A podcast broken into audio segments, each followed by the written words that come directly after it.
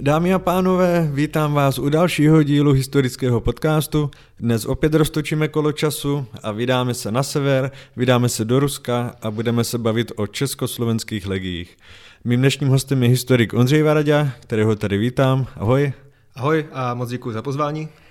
A než se zaměříme přímo na Rusko, tak by mě zajímalo, kde všude legie vznikaly a jestli si můžeme říct nějaké lehké porovnání tak legie nám vznikají vlastně na všech hlavních frontách té velké války v Evropě. Ta základní dichotomie je asi o tom, že v některých těch státech té dohody vznikly samostatné jednotky pod následně i samostatným československým velením, to, čemu my vlastně říkáme dneska legie. A v jiných státech ti Čechoslováci nebo Češi a Slováci byli přítomní vlastně v těch vojenských jednotkách, ale ne takto autonomně.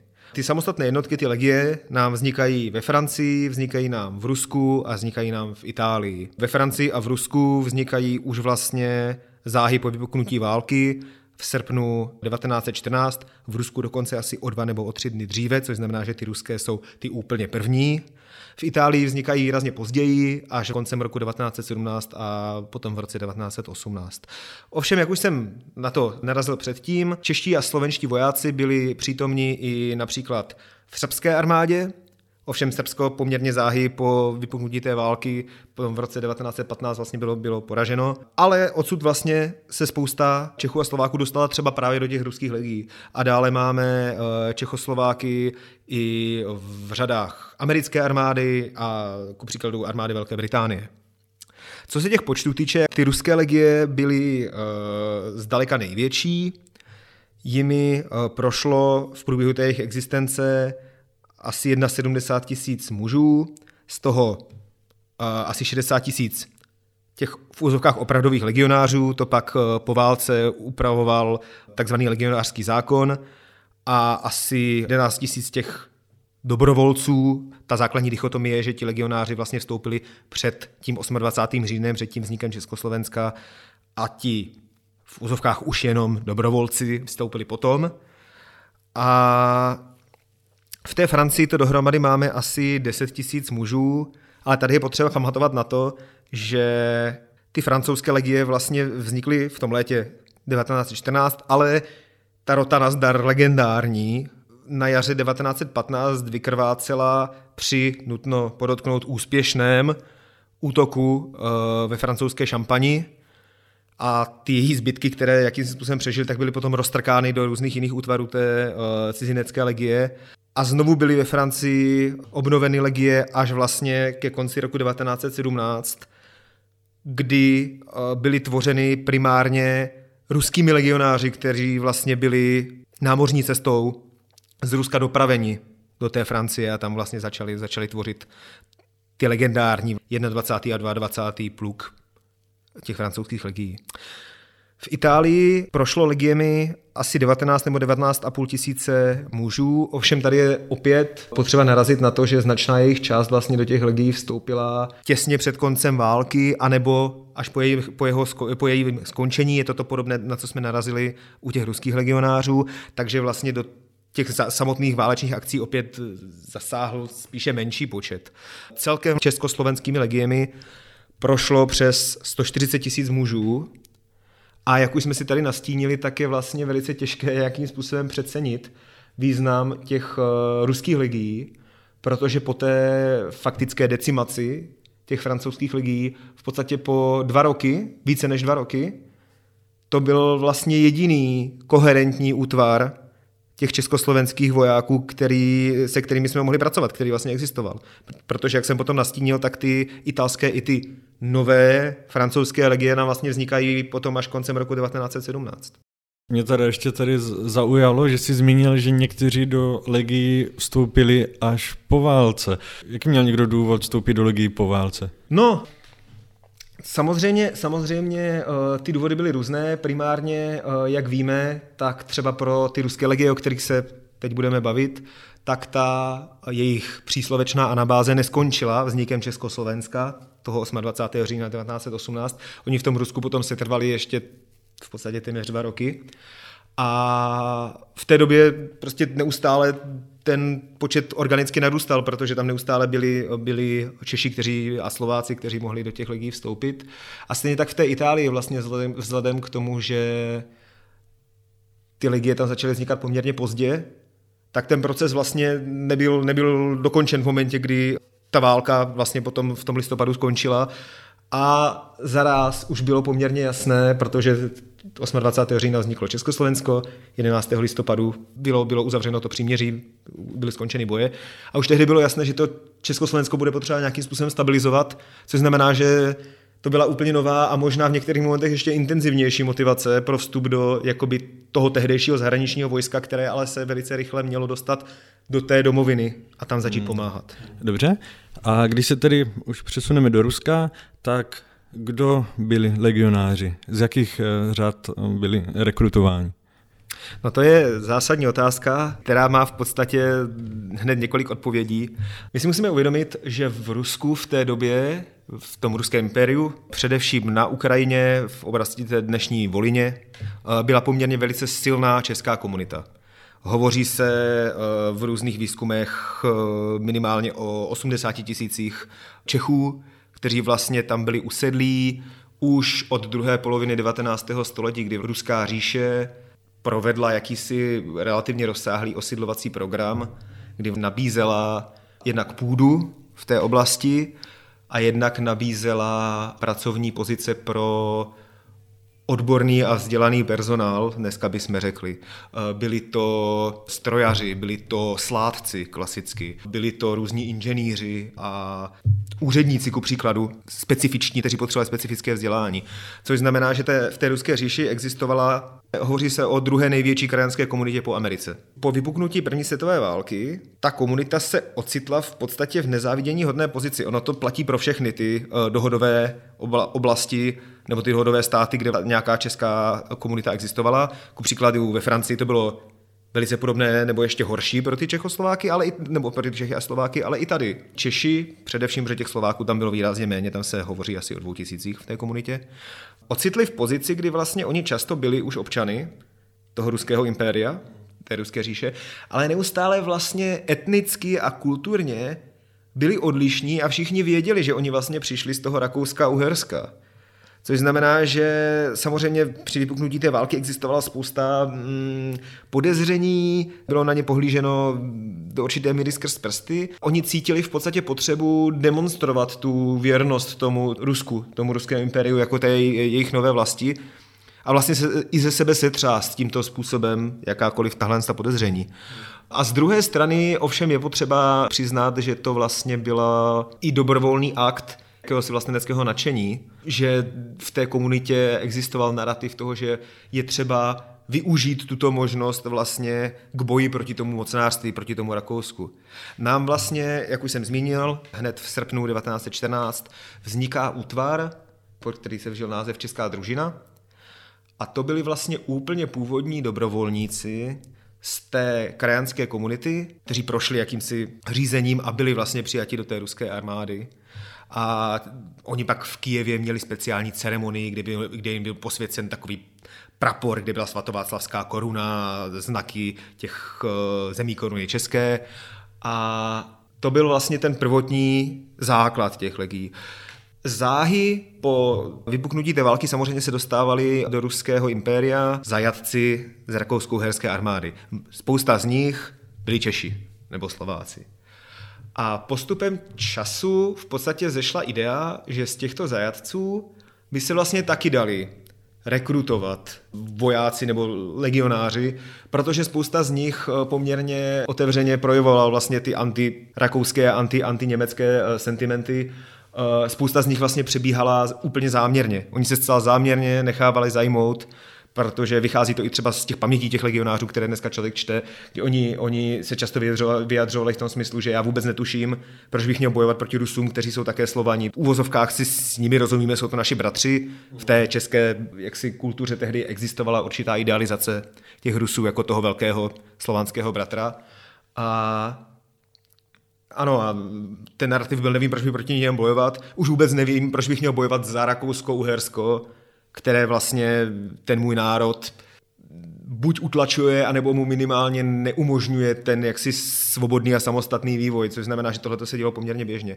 A Zpětně vlastně potřeba říct, že velká většina uh, těch legionářů se vlastně verbovala právě z těch jakoby zajatců původně rakousko-uherských. Kde třeba, což je důležité, nutné to říct, uh, vznikalo určité pnutí v rámci těch legií, hmm protože ti starodruženíci, jak oni se potom nazývali, ti původní do, opravdoví dobrovolníci, jak oni to podávali z té, z té české družiny, se vlastně dívali skrz prsty na ty um, legionáře verbované vlastně z těch zajatců, protože oni je často vnímali jako uh, do určité míry prospěcháře, a nebo, nebo uh, někoho, kdo si to vlastně zvolil jako to menší zlo, aby v úzovkách nemusel sedět v tom záteckém táboře. Takže když to zhrneme, tak ta původní část legii byli uh, dobrovolníci, kteří se nacházeli tehdy na území Ruské říše a později doplnili zajatí. Tak, legio... tak. Nutno podotknout, že ti zajatí legionáři tam taky vstupovali dobrovolně. Hmm. To oni se necítili být pod nátlakem, ale, ale už to bylo trošičku jiné, než když vlastně úplně na začátku eh, ti krajené vlastně opustili, já nevím, ty svoje statky nebo ta svoje, uh, až bych řekl, vyhřátá místečka a vlastně dobrovolně narukovali. Je, je, byl tam určitý rozdíl, který byl hodně uh, pocitovaný a ozývá se třeba ještě za první republiky, rozhodně. A jaká byla úloha těch československých vojsk? Eh, lišily se třeba jejich úkoly oproti těm eh, ruským vojákům? Eh, byl tam rozdíl, který spočíval především v tom, že ruská armáda dlouho nechtěla dovolit vlastně všem těm Čechům nebo těm Čechoslovákům sloužit v jednom útvaru. Byla tam neustále určitá nedůvěra a nechtěli prostě povolit utvoření jednoho velkého oddílu nějaké, ze začátku nějaké brigády nebo nějaké divize, která by vlastně byla čistě tvořená z eh, Čechoslováků, protože neměli úplně důvod věřit tomu, že takový útvar by třeba na té frontě nezběhl nebo že by, že by byl spolehlivý. Bylo tedy rozhodnuto o tom, že bude využito zase předností těch Čechů a Slováků, což byla vlastně znalost toho nepřítele v tomto bodě, protože spousta z nich byli buď z první nebo z druhé generace vlastně e, příchozí e, do toho Ruska, takže oni znali ty reálie toho, toho Rakouska, Uherska, často měli německy a vlastně v momentě, kdy, v momentě, kdy se začali verbovat ti zajatci, tak to vlastně přímo byli původní vojáci té rakousko-uherské armády. Bylo tedy rozhodnuto o tom, že vlastně budou uh, u různých útvarů té armády eh, fungovat jako rozvědčíci, jako průzkumníci. A tak vlastně fungovali minimálně v tom první období jejich existence a bývali po menších útvarech přidělováni vlastně k jednotlivým těm větším útvarům té ruské armády na frontě a byli vlastně vysíláni, aby zjišťovali situaci, aby, aby uh, případně třeba šířili, šířili propagandu, a narušovali vlastně morálku a bylo, bylo využíváno i toho, že oni vlastně, pokud třeba měli ještě ty rakouské uniformy, tak se vlastně mohli Oni se mohli rozplynout v té rakouské armádě, oni, pokud jim to vyšlo, tak se prostě přeplazli na tu druhou stranu té linie a tam se začali chovat jako normálně rakouští vojáci. A v tom momentě mohli zjišťovat počty eh, vojáků, mohli zjišťovat výzbroj, mohli jak si zjišťovat tu morálku nebo tu náladu, což potom té ruské armádě často pomáhalo udeřit tam, kde třeba byla obrana slabá a tak. A jaký byl tedy, řekněme, nějaký vojenský a politický vztah mezi eh, těmito vojsky? Jak moc si spolu v vozovkách rozuměli nebo nerozuměli? Byla tam samozřejmě určité pnutí nebo minimálně, řekněme, určité otazníky, které vlastně souvisely i s cíly těch legií. Ty legie vlastně vznikaly, oni, je nutno podotknout, že oni vznikaly relativně spontánně, Uh, ono zpětně by se vlastně mohlo uh, tvrdit, nebo mohlo by to vypadat, a dokonce sem tam se to člověk i dočte, že vlastně uh, vznik legí byla myšlenka buď Masaryka, nebo Štěfánika, nebo, nebo někoho takového, že to vlastně celé bylo centrálně řízené, jako, jako ta snaha o ten československý stát, to není pravda. Ty legie, jak v tom Rusku, tak v té Francii, nebo ty jednotky vlastně vznikly zcela spontánně jako reakce na to vypuknutí té války a samozřejmě sledovali nějaké politické cíle tou svojí aktivitou, které jednak byly, jak už jsme zmínili, ta, v úzovkách ochrana té vlastní komunity, ale jednak jakási často třeba poměrně eh, nejasná nebo nedefinovaná, ale vize vlastně toho svobodného českého státu, řekněme, protože uh, ty legie často měly různý, nebo ty jednotky na těch různých frontách měly různou představu o tom, jak by to Československo nebo ten český stát samostatný mohl vypadat.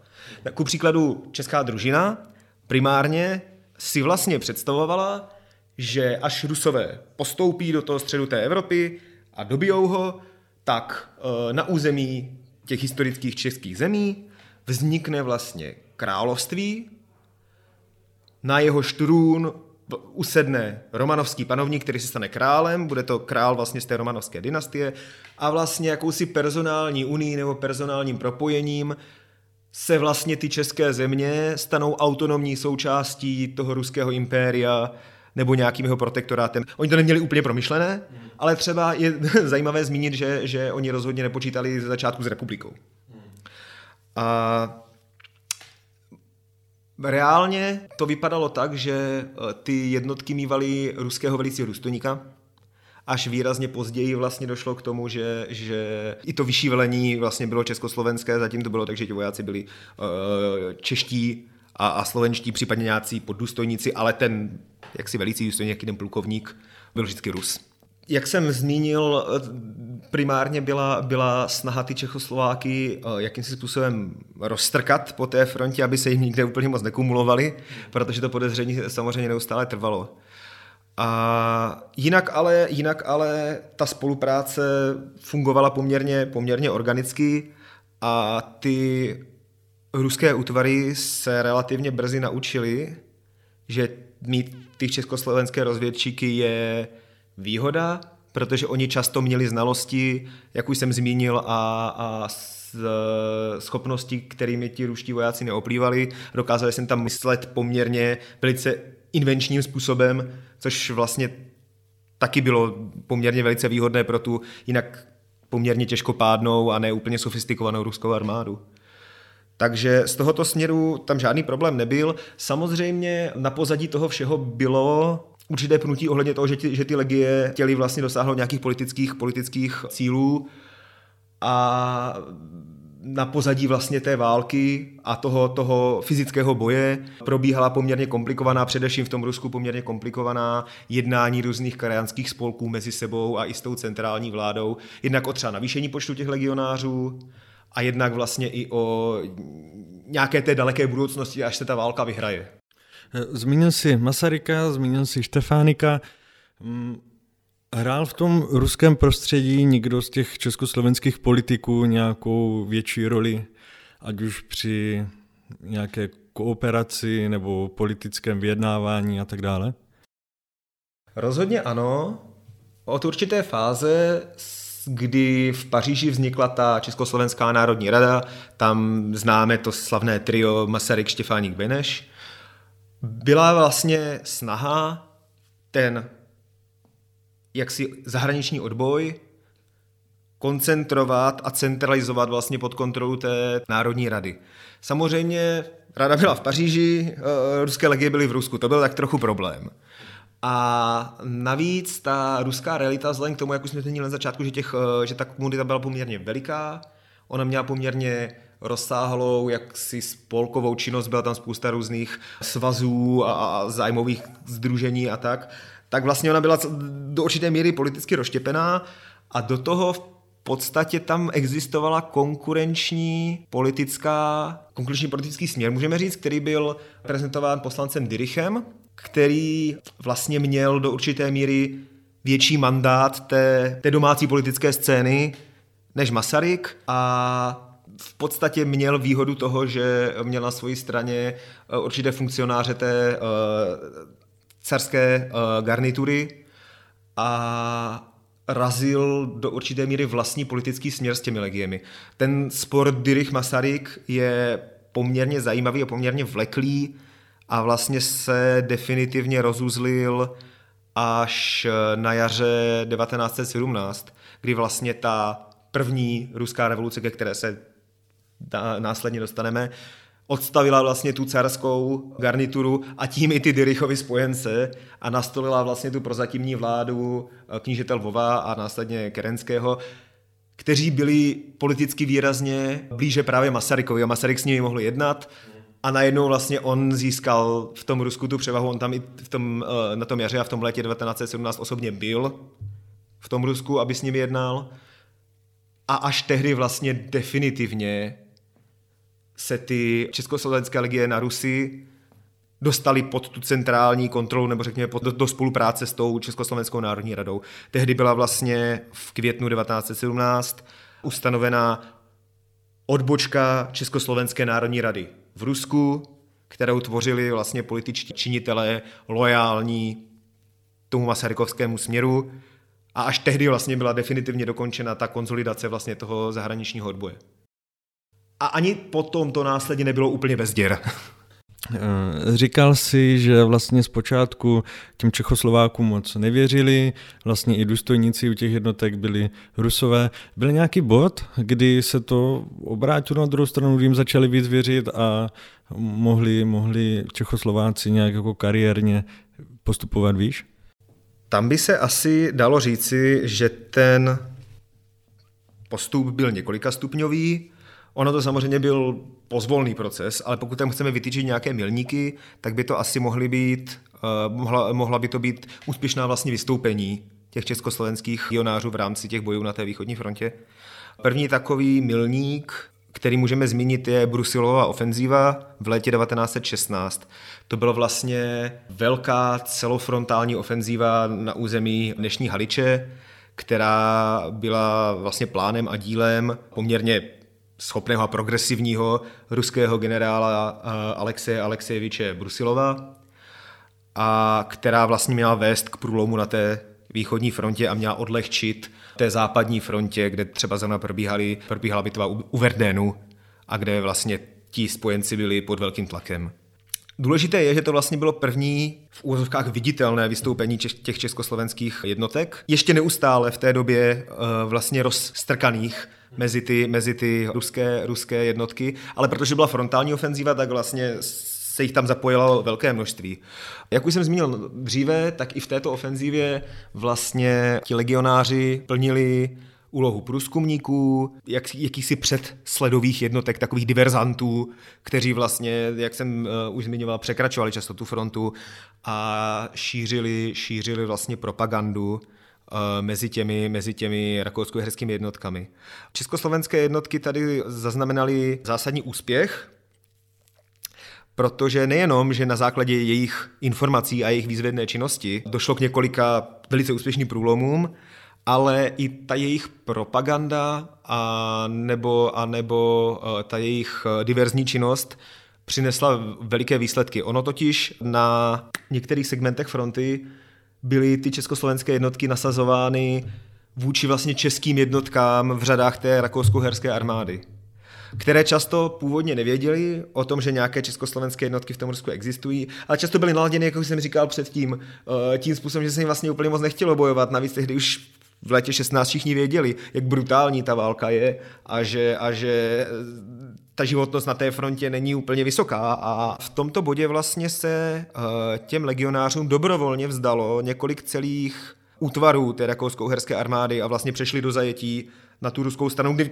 čím vlastně vytvořili díru v té rakousko-herské frontě. Uh, můžu tady zmínit 22. července to byl 13. Olomoucký pluk, 6. srpna to byl 25. kroměřícký zeměbranecký pluk. To byly prostě celé útvary té armády, které vlastně těm legionářům se podařilo tímto způsobem přesvědčit. Oni byli poměrně, poměrně sofistikovaní a nápadití. Ku příkladu tady můžeme zmínit takové legendární Čečkovy proklamační balonky, což byla uh, idea na, následně realizovaná uh, jednoho z velitelů tady těch eh, československých útvarů Stanislava Čečka, ze kterého se potom stal generál a jeden z velice význačných představitelů československých legií. A Spočívalo to v tom, že oni na té svojí straně té fronty vytvořili nějaké poměrně jednoduché balonky z nějakého papíru, které naplňovali horkým vzduchem a zavěšovali na ně vlastně propagandistické letáky. A když byl dobrý vítr, tak je pouštěli přes tu frontu a ono pak samozřejmě ten vzduch časem schladl a oni napadali na tu, na tu rakouskou frontu nebo na tu rakouskou linii, kde si je ti vojáci potom četli. A zároveň tam jsou strašně legendární případy tady z tohohle z toho uh, období, které často člověk vyčte třeba právě v těch pamětech těch uh, legionářů. Samozřejmě do určité míry to člověk může nebo měl vybrat s rezervou, protože je to často takové to legendární vyprávění, ale víme třeba, že ti Čechoslováci jak už jsem to kdysi zmínil, často, když to byli ti zajatci, tak ještě měli, nebo i ta ruská armáda měla k dispozici ty rakouské uniformy. Což znamená, že oni prostě v nestřežené chvíli, nevím, když byla mlha nebo v noci, překonali tu zemi nikoho a vlastně organicky vpluli do těch uh, rakousko-herských útvarů na, na té rakouské linii a často se tam třeba šli najíst do polní kuchyně a rozmlouvali s těmi vlastně českými vojáky a buď třeba z nich tahali rozumy lidově řečeno, anebo naopak eh, jakýmsi způsobem je, je uh, informovali o tom, že naproti, tomu, naproti vlastně té linii jsou jako české jednotky a že když přejdou a vzdají se, tak se jim nic nestane a že tady vlastně nemusí bojovat. A to všechno vlastně bylo často, ale to byla iniciativa přímo těch legionářů. A bylo to vlastně nesmírně nebezpečné, protože fungovat vlastně pod cizí, v cizí uniformě takhle, takhle vlastně bylo považováno za špionáž, bylo to proti všem pravidlům války, v podstatě to okamžitě eh, byl pro vás.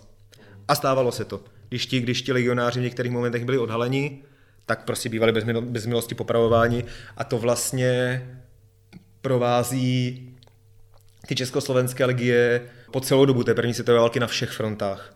Eh, v Itálii tak to bylo popraveno poměrně velké množství legionářů, už teda později potom eh, v tom posledním roce té války, protože ty boje v těch horách byly chaotické a často třeba větší útvary se ocitly v zajetí a té italské armády, oni z nich prostě vyselektovali ty legionáře a zcela bez milosti je postříleli nebo pověsili. Takže toto byla, toto byla až bych řekl, že to byly husarské kousky často, často, ale setkali se s úspěchem, jak už jsem říkal, a především i ti rusové si vlastně všimli toho, co ty legie dokážou. Co když se stalo, že nějaký československý voják eh, v rakousko-uherské armádě se vzdal nebo nějakým způsobem přišel do ruských legií a pak byl opětovně zajat? Předpokládám, že to byla rovnostupenka na popraviště? V podstatě ano, no. Tam um, samozřejmě, samozřejmě oni se snažili nějakým způsobem to zakrýt, snažili se třeba hrát, že jsou rusové. Když oni je prostě zajali a zjistili, že jsou to Češi, tak ano, to, byla, to bylo jasné. Hlavně nedej Bůh, pokud podle, té, podle, té, uh, podle toho jména potom jakým způsobem zjistili, že ten člověk vlastně byl zajat a dali si dvě a dvě dohromady, že on potom sloužil vlastně v ruské uniformě. To, to bylo bez milosti. No. A ti legionáři to věděli, což se do určité míry odrazilo i na tom jejich eh, odhodlání k boji, protože oni často v byli v situaci, kdy opravdu čelili buď smrti na bojišti, nebo smrti záhy potom. Takže... Mluvil jsi o vyznamenání se československých legií. Můžeme si zmínit třeba nějaké významné bitvy, které nějakým velkým způsobem ovlivnily? Samozřejmě můžeme.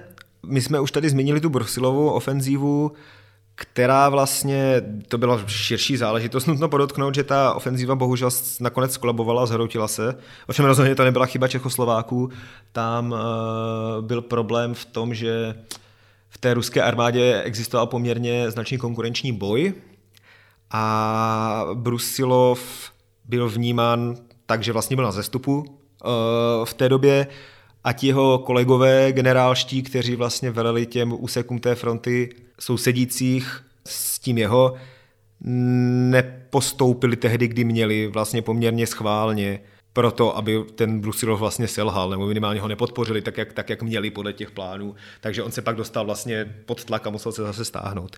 A další, ale aby jsme se dostali k těm dalším bitvám. Znamená, že to ještě možná ještě dnes stále aktuální, nějaká velká konkurence té ruské armádě? Je to, je to záležitost, na kterou se, nad kterou se lze v dnešním kontextu zamyslet. No. Tam ty, ty lapsy té ruské armády v té době rozhodně nebyly, nebyly vzácné. A co se týče těch dalších událostí. O rok později, už za té porevoluční kerenského vlády, eh, došlo k další ofenzívě, které se přezdívá často kerenského ofenzíva anebo letní ofenzíva, protože k ní opět došlo v létě, tentokrát 1917. A tady už eh, se jedná o první samostatné vystoupení těch československých legionářů. Československá brigáda, jako už samostatný vlastně bojový útvar tvořený, tvořený Víme Čechoslováky. Plus minus počet, kolik má taková brigáda vojáků? Ano, eh, ta brigáda v té době měla stav asi 3,5 tisíce mužů. Ona byla nasazená vlastně na jedné z vedlejších nebo na jednom z vedlejších směrů vlastně té ofenzívy na Ukrajině a konkrétně poblíž města Zborov. Je to ta legendární bitva u Zborova. V tom, v tom útoku vlastně ty československé jednotky překvapivým způsobem uspěly. Tam se mluví o tom, že oni sami zajali taktéž skoro tři a půl tisíce nepřátel. Což znamená, že oni zajali skoro tolik nepřátel, kolik jich samotných bylo. A krom toho vlastně dokázali udělat v těch rakousko-uherských zákopech, proti kterým stali, poměrně zásadní průlom. Oni překonali asi čtyři linie toho nepřátelského opevnění a, a jednalo se o poměrně fenomenální úspěch v rámci té ofenzívy. Ačkoliv samozřejmě limitovaný, ta ofenziva byla obrovská, ty, ty rozlohy té, té východní fronty byly obrovské, což znamená, že celoválečném významu to vlastně bylo malé bojiště, ale neustále to byl, to byl úspěch, který byl velice viditelný. A paradoxně opět ty úspěchy té, té uh, československé jednotky pohřbily vlastně ty nečeskoslovenské jednotky okolo, byly to především ruské a finské útvary, které vlastně ze stran měly postupovat s tou československou brigádou, ale nestalo se to. Morálka těch ruských jednotek v této době už byla poměrně poměrně uh, velice nízká a bavíme se o létě 1917. Na podzim tady vlastně máme tu druhou, už tu, jak se říká, velkou říjnovou revoluci.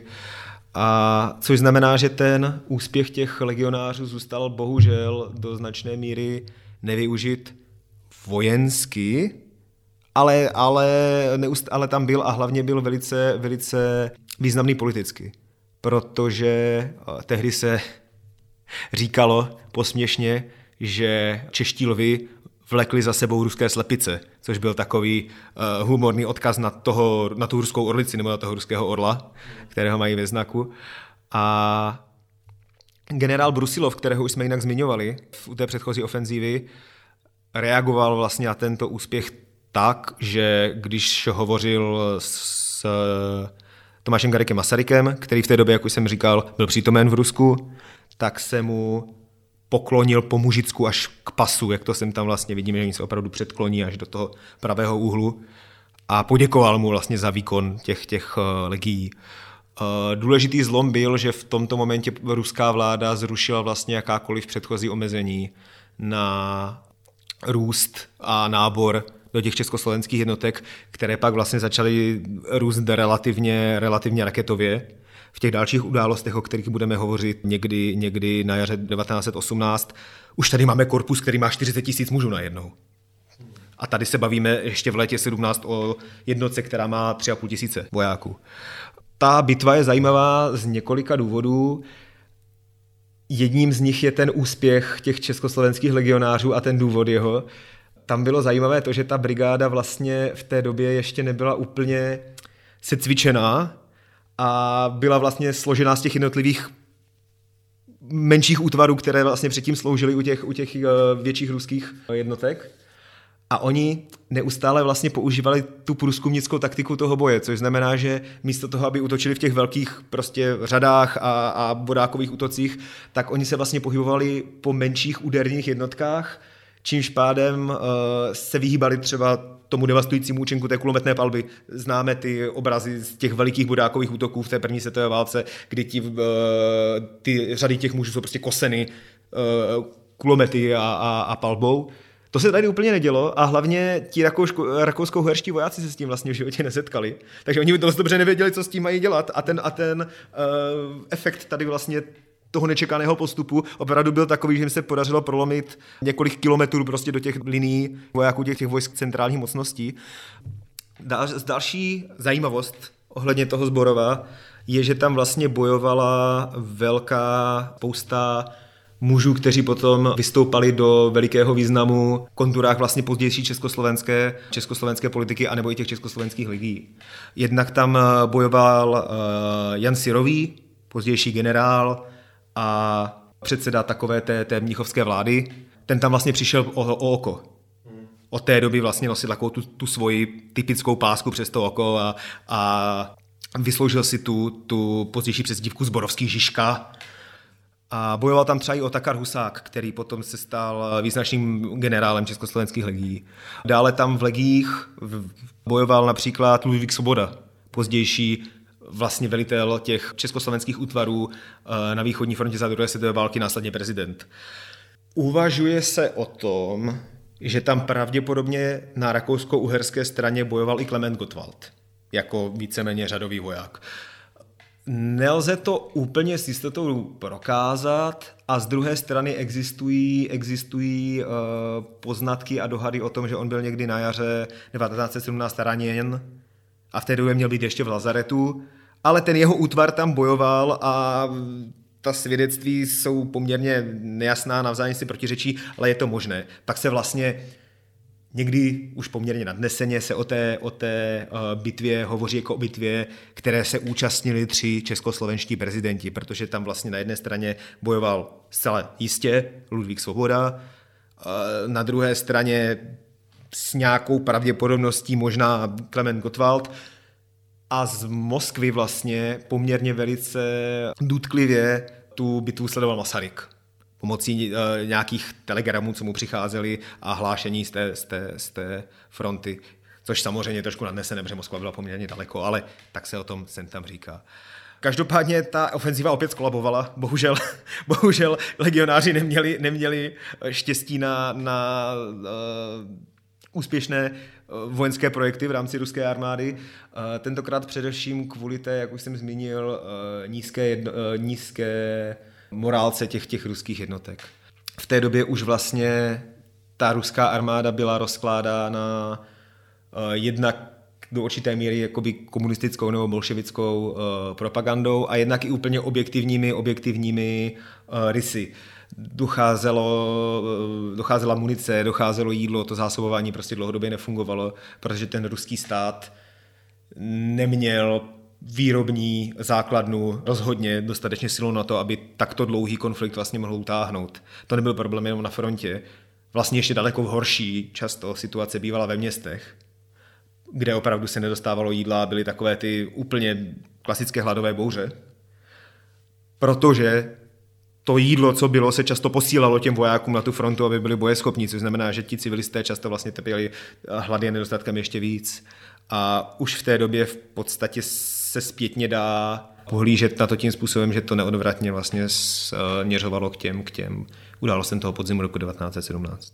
Padla tady Velká říjnová revoluce.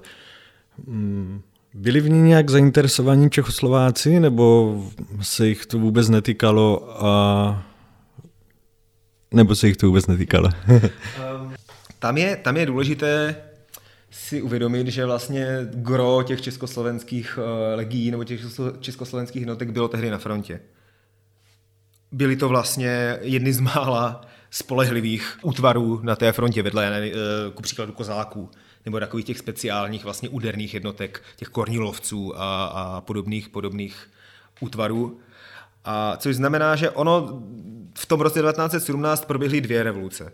Ta březnová, vlastně v úvozovkách demokratická, jak už jsme zmínili, vlastně umožnila tu politickou konsolidaci toho odboje zahraničního, protože vlastně tehdy byl definitivně ostaven ten Dirich, nastoupil, nastoupil vlastně ten Masarykovský proud, byla zřízena ta odbočka té Československé národní rady.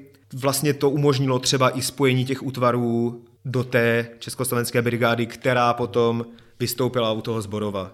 To vlastně bylo všecko, všecko produktem jednak toho, že ta nová vláda byla přístupnější těm eh, argumentům toho, toho našeho zahraničního odboje, jednak eh, paradoxně tím, že ta ruská armáda po té první revoluci se začala výrazně jaksi rozkližovat, čímž ještě více vystoupilo to, že ty československé jednotky vlastně byly, byly spolehlivé a byly velice silně motivované. A ta říjnová revoluce, té se legionáři se jí neúčastnili. Neúčastnili se útoku na zimní palác nebo těch těch velkých událostí a vlastně se jí ani účastnit nechtěli, protože to vlastně vnímali jako vnitřní záležitost ruské politické reprezentace a toho jejich systému. Pro ně už vlastně tehdy to Rusko bylo jednoznačně především prostředkem, jak bojovat proti těm centrálním mocnostem za to tehdy už samostatné Československo, tehdy už ta linie byla poměrně, poměrně dost nakreslená.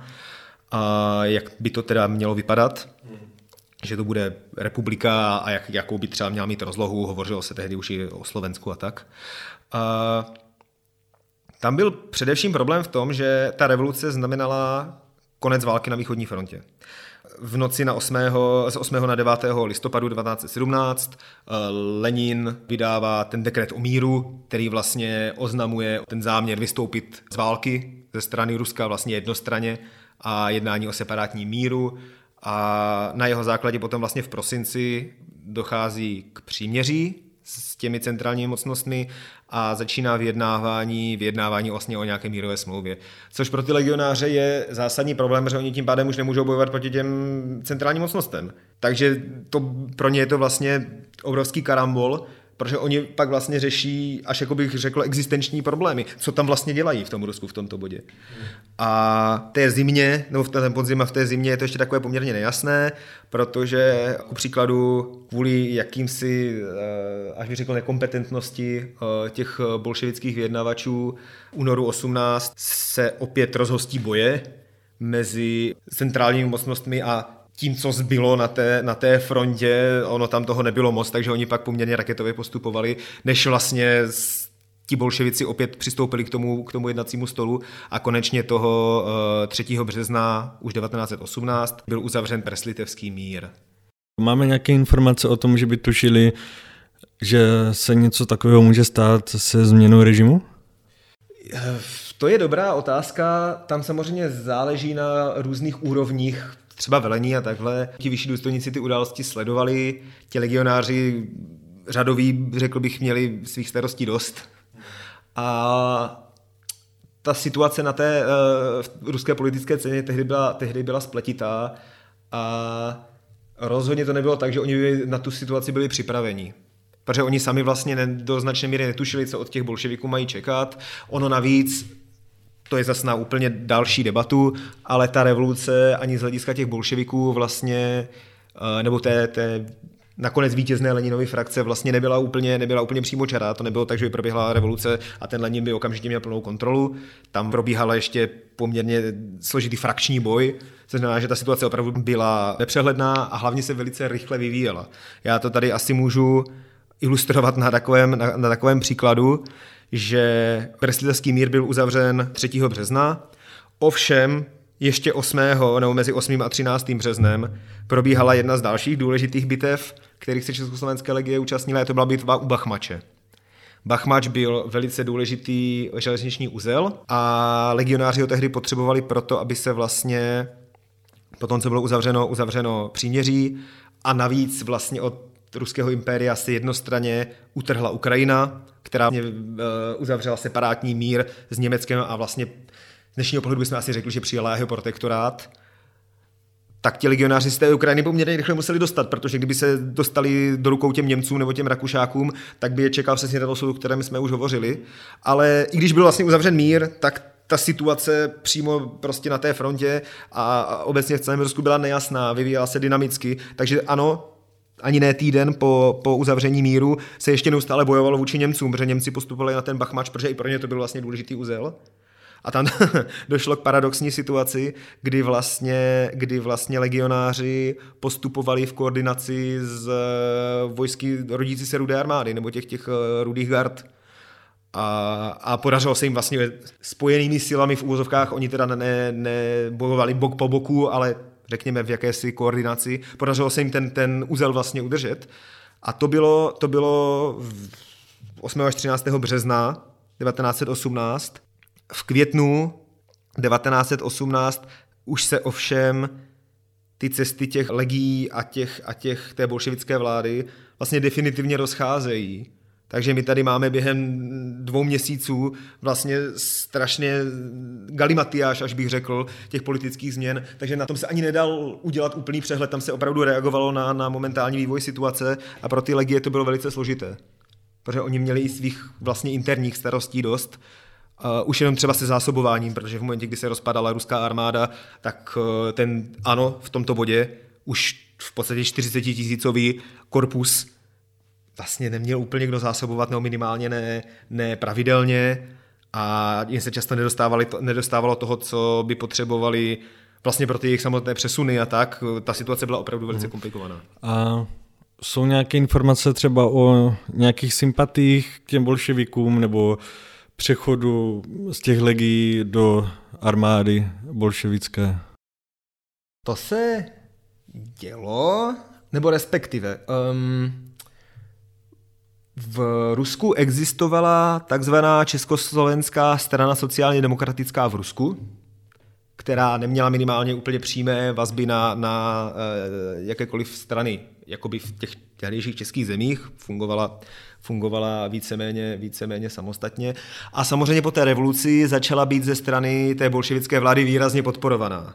A oni chtěli využít k tomu, aby ty legie, přesně jak si naznačil, obrátili eh, na, na, stranu, na stranu té bolševické vlády a ideálně je zařadili do té rodící se rudé armády a úplně ideálně by z nich vlastně vytvořili to jádro té rodící se rudé armády. Je, je nutné si uvědomit, že, že v té době, o které se bavíme na tom jaře 18, ty československé legie byly jednoznačně největší a nejprofesionálnější vojenská jednotka v celém Rusku.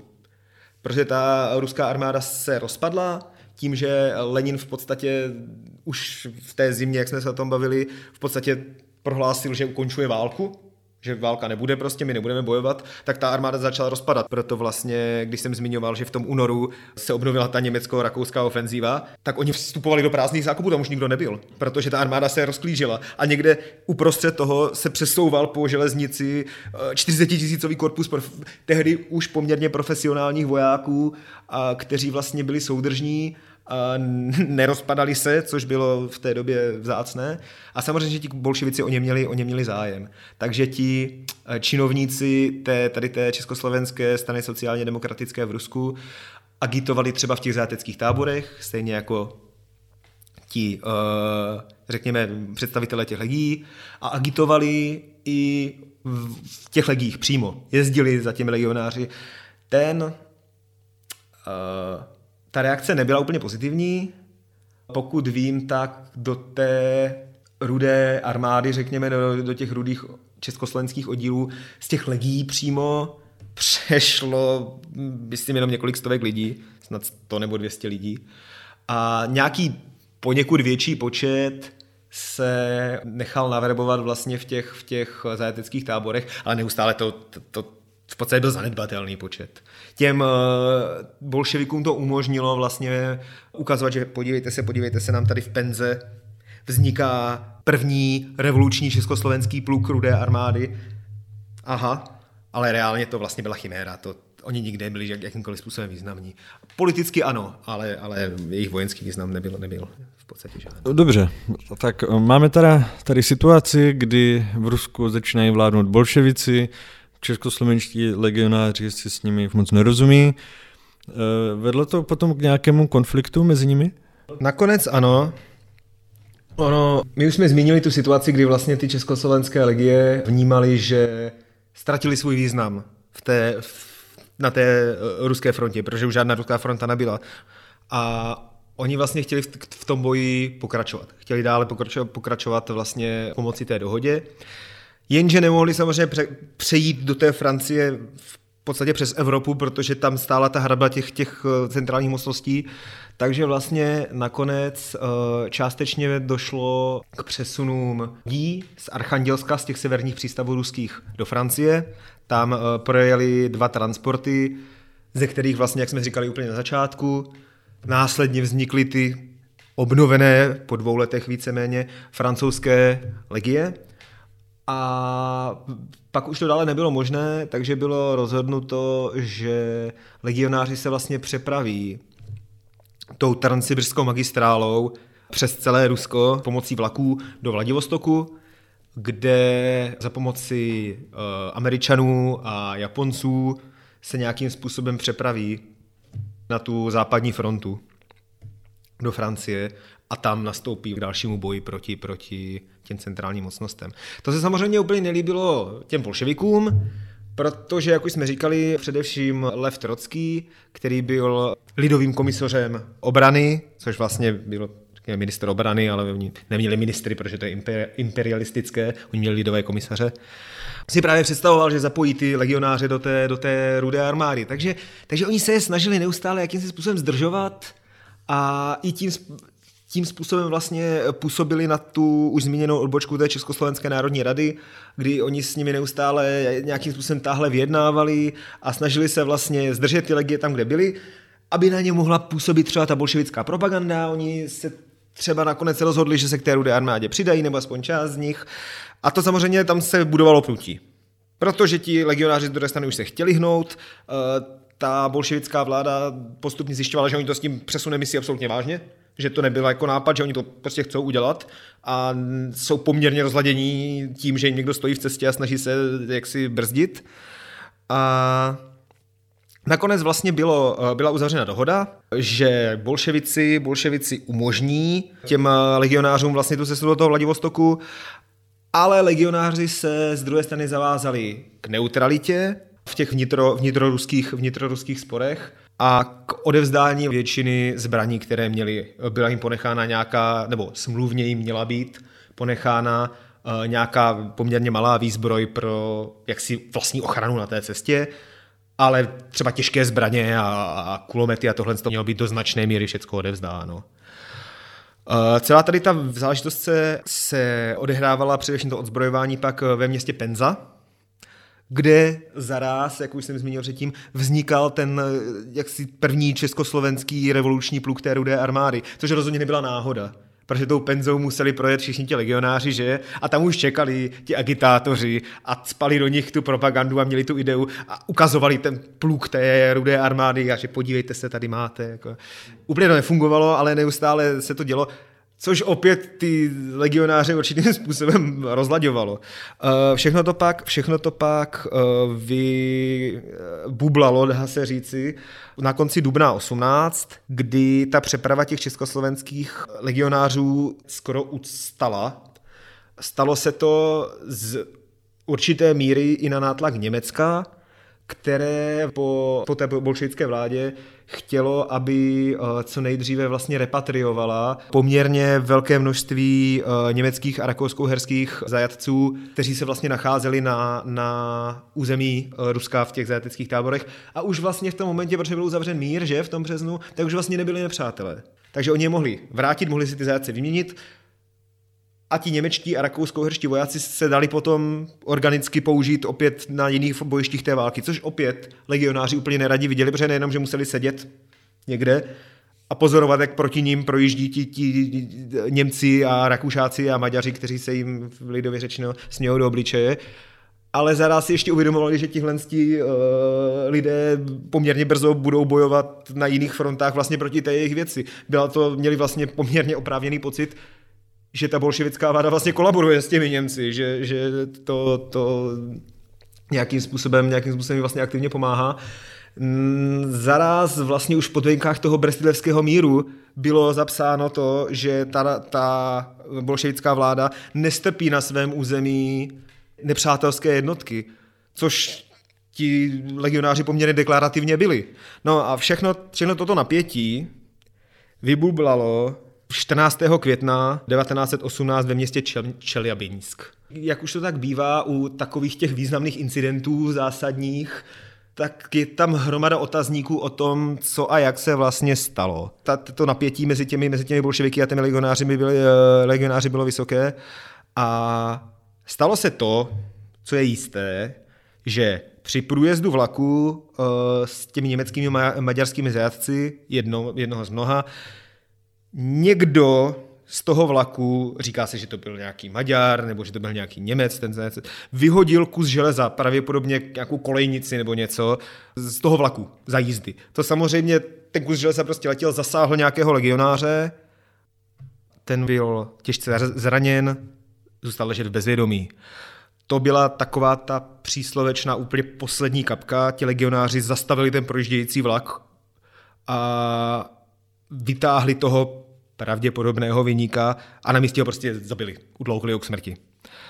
Což samozřejmě z druhé strany uh, vytočilo ty, ty bolševiky a ten místní sovět reagoval tak, že vlastně uvěznil tu skupinu těch legionářů, kteří se na té popravě toho zajatce podíleli. Což ovšem z druhé strany vytočilo zbytek těch legionářů a v podstatě téměř bez zbraní obsadili to nádraží, obsadili ten místní sovět, za, eh, ty zatčené legionáře osvobodili a v podstatě měli pod kontrolou to město v zásadě. A což byl, což byl samozřejmě hrozný incident, protože už tak je to soužití prostě, nebo ta, to, to, ta rovnováha eh, mezi těmi uh, bolševiky a těmi legionáři byla křehká a prostě byla ta poslední kapka, to už, to už všechno přeteklo v tom bodě.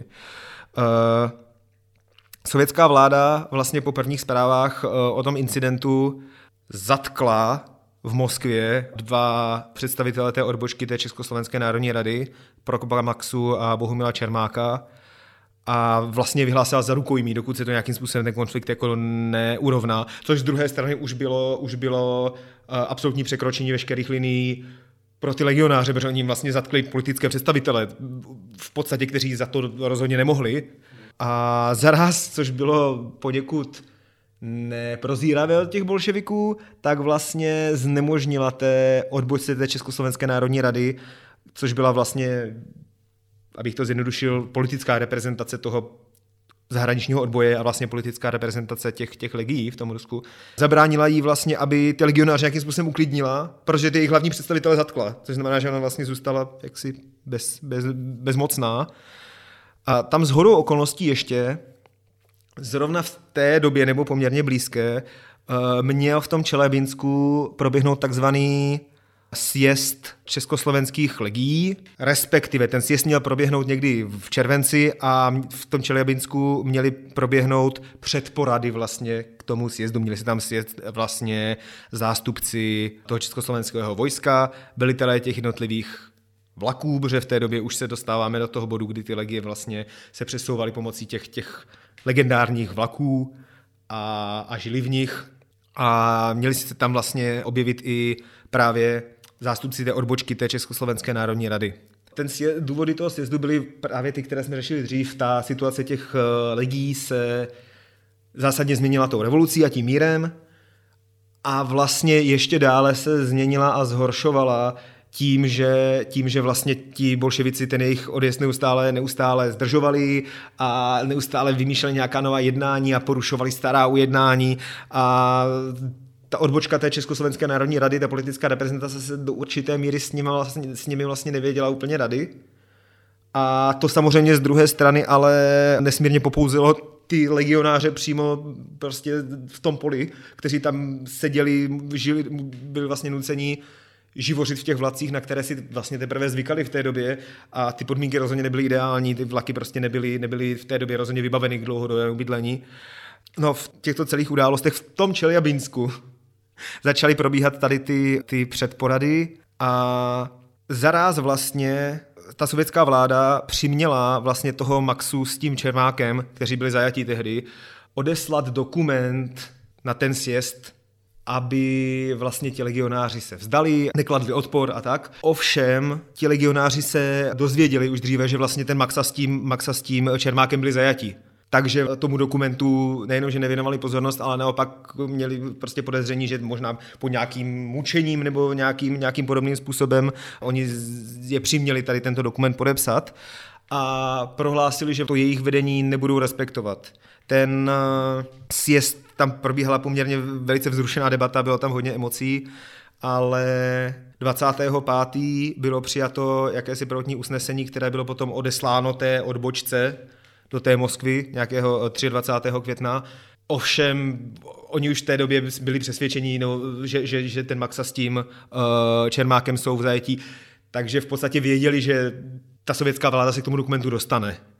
A bylo rozhodnuto několik bodů. Primárně byl eh, zvolen takzvaný prozatímní výkonný výbor, který měl řídit ten zahraniční odboj v tom Rusku. Eh, byli to čtyři zástupci vojska, tři odborníci, tam už se nám profilují právě ty, řekněme, legendy těch československých legí na Rusy, protože ti odborníci byli Sergej Vojcechovský, Radola Gajda a ten Stanislav Čeček. O něm už jsme mluvili. A, a také Eh, čtyři zástupci té odbočky Československé národní rady, takže ten výbor hromady měl 11 eh, členů. Bylo to vlastně jakýsi způsob, kterým si ta odbočka zachovala tvář jako politická reprezentace, protože po tom, co dorazili na tady ty, řekněme, předporady toho, toho sjezdu, tak byli podrobeni poměrně vážné kritice, především za to, že vlastně nebyli schopni jakýmsi způsobem vyjednat, vyjednat eh, jednak ten od, odjezd, jednak nějakou politickou eh, pozici vlastně třeba vůči tomu zahraničnímu odboji v té Francii na západě a tímto způsobem si vlastně ztratili většinu té kontroly nad těmi legiemi, ale aspoň si zachovali to, že se na ní můžou podílet. A to byl ten první bod. Další bod byl, že by bylo dohodnuto, že ty legie nebudou už dále odezdávat ty zbraně, protože z pohledu vlastně jejich ta, ta uh, dohoda byla porušena primárně ze strany prostě těch, těch, těch bolševiků a že si vynutí uh, cestu do toho Vladivostoku v úvozovkách vlastním pořádkem. To se pak stalo takovým poměrně uh, často užívaným eufemismem nebo takovým heslem, tím vlastním českým pořádkem, že se prostě probojují bez ohledu na okolnosti. Dál vlastně velká část té kontroly nad těmi legiemi se přesunula právě přímo na uh, jak si ty vojenské představitele, místo na tu vlastně politickou reprezentaci. Uh, především ta doprava uh, toho vojska, ta fyzická a té organizace byla výjimuta z kompetence vlastně tady té odbočky té Československé národní rady a byla předána právě těm odborníkům, tomu Vojcechovskému, Gajdovi a Čečkovi, o kterých jsem mluvil předtím a, a vojenské, vojenské vedení, a doprava samotná, pak vlastně jakoby ta širší logistika a tak uh, byla svěřena právě tomu prozatímnímu výkonnému výboru v čele s Bohdanem Pavlů, který byl jeden z, tí, z těch členů odbočky té Československé národní rady. Co znamená, že svým způsobem jakoby té původní politické reprezentaci část ta kontroly zůstala, ale rozhodně ne celá. A tím vlastně začíná do určité míry ta, ta transsibirská anabáze. No. Eh, v tomto bodě eh, českoslovenští legionáři vyráží do Vladivostoku a my tady končíme a veškeré dění, které se dělo později, si rozebereme ještě v druhém díle, který bude následovat a tam se budeme bavit teda ještě o těchto událostech. Takže já ti moc děkuji, že jsi přijal mé pozvání. A já moc děkuji za pozvání a budu se těšit příště. A naslyšenou příště.